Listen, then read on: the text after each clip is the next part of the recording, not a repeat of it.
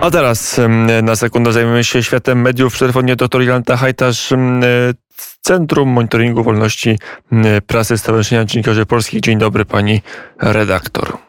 Dzień dobry I- słuchaczom, dzień dobry panu. Protest Centrum Monitoringu przeciwko blokadzie przez e, platformę YouTube e, filmu na koncie Radia Maryja.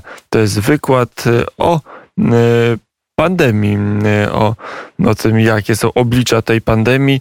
E, Co to za protest i dlaczego właściwie YouTube zdjął ten film, mówiąc kolokwialnie? E, Jeśli chodzi o to, dlaczego YouTube zdjął ten film, to odpowiedź jest taka sama jak zawsze, to znaczy naruszenie regulaminu i tyle. Nie wiadomo kiedy, kto i dlaczego, w którym momencie, którymi słowami, którym sformułowaniem naruszył tenże regulamin.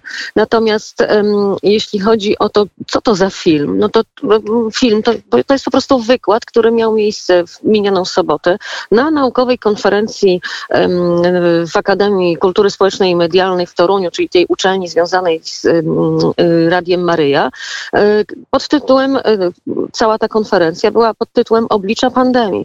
Występowało na niej kilka osób, m, kil, czy nawet kilkanaście, które przede wszystkim lekarzy, którzy mają różnego rodzaju wątpliwości z, związane ze sposobami leczenia m, koronawirusa, z, z metodami zwalczania pandemii, pokazują swoje, dzielą się tymi wątpliwościami, pokazują miejsca, w których są słabe punkty, także dotyczące roli mediów w pandemii. Na pewno warto po prostu te pytania stawiać, na pewno warto dziś dyskutować, co było, co jest skuteczne, a co nie jest. No i w sytuacji, w której e, doktor nauk medycznych Zbigniew e, Martyka wygłosił bardzo merytoryczny, bardzo poważny wykład, no poddający w wątpliwość metody leczenia, stawiał tezy, że e, zamknięcie lekarzy przed pacjentami, także chorymi na koronawirusa, spowodowało na pewno o wiele większy, większą liczbę zgonów niż mogłaby być i no po tak pokazywał na różnych danych tego typu właśnie e, wątpliwości. No to konto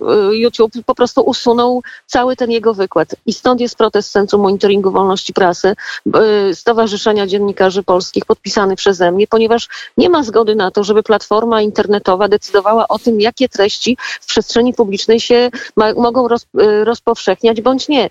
To nie jest to miejsce, nie, to nie jest ta decyzja. Zwracamy na to wielokrotnie uwagę, że to jest e, YouTube, tak jak Facebook e, czy Twitter, to są narzędzia do przekazywania treści, bo w świetle obowiązujących przepisów i prawa nie są redakcjami, nie chcą się uważać za redakcje. W związku z tym nie one będą decydować o tych treściach, a tutaj są decyzje arbitralne tego medium społecznościowego. Na co jeszcze warto zwrócić uwagę? Ten wykład zwrócił wiel, uwagę wielu odbiorców, bo w ciągu niecałych trzech dni tak, mm, wykład miał miejsce w sobotę. To jest oficjalna konferencja, legalna uczelnia i człowiek, który występuje pod własnym imieniem i nazwiskiem z własnym dorobkiem. Więc em, w ciągu tych trzech niecałych dni do blokady wykład miał ponad 300 tysięcy odsłon. Zwrócił uwagę wielu osób. Blokowanie tego no, pokazuje ewidentnie, jakby komuś nie, nie pasowały głoszone e, przez tego doktora treści. Bez względu na to, czy się z nim zgadzamy, czy nie, on ma prawo je w przestrzeni publicznej głosić i o to się po prostu w tym stanowisku upominamy. I o to m, walczy Centrum Monitoringu Wolności m, Prasy, Prasy Stowarzyszenia Dziennikarzy Polskich i szefowa tego centrum, dr Jolanta Hajtasz, która była gościem popołudnia wnet. Dziękuję bardzo za rozmowę. Dziękuję również, pozdrawiam wszystkich serdecznie. Mm, I do usłyszenia